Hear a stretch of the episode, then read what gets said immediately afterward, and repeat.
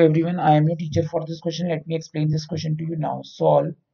2 upon x plus 1 plus 3 upon 2x minus 2 is equal to 23 upon 5x. अब हमें equation दी हुई है 2 upon x plus one plus three upon two x minus two is equal to twenty three upon five x अब हम इसे further solve करेंगे तो ये four x minus two plus three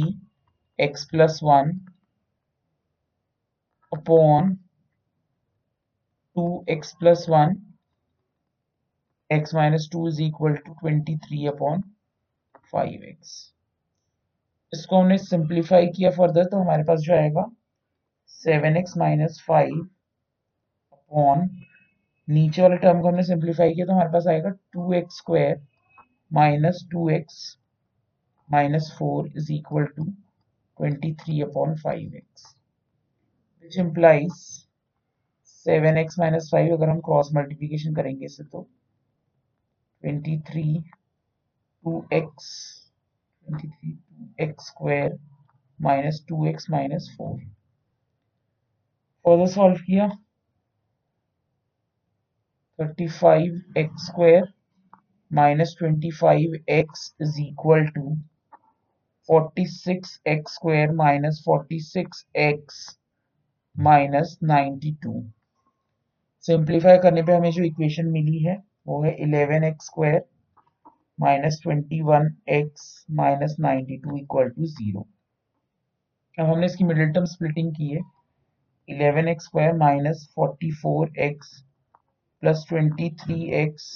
minus ninety two equal to zero इसमें से eleven x common ले लिया। X minus 4 plus 23 x minus 4 which implies x minus 4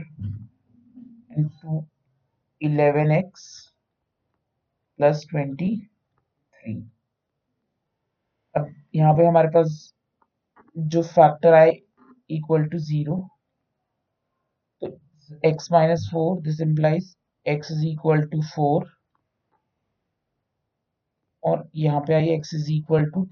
minus twenty three upon eleven therefore x is equal to 4 or x is equal to minus 23 upon 11 that's it i hope you have understood the explanation thank you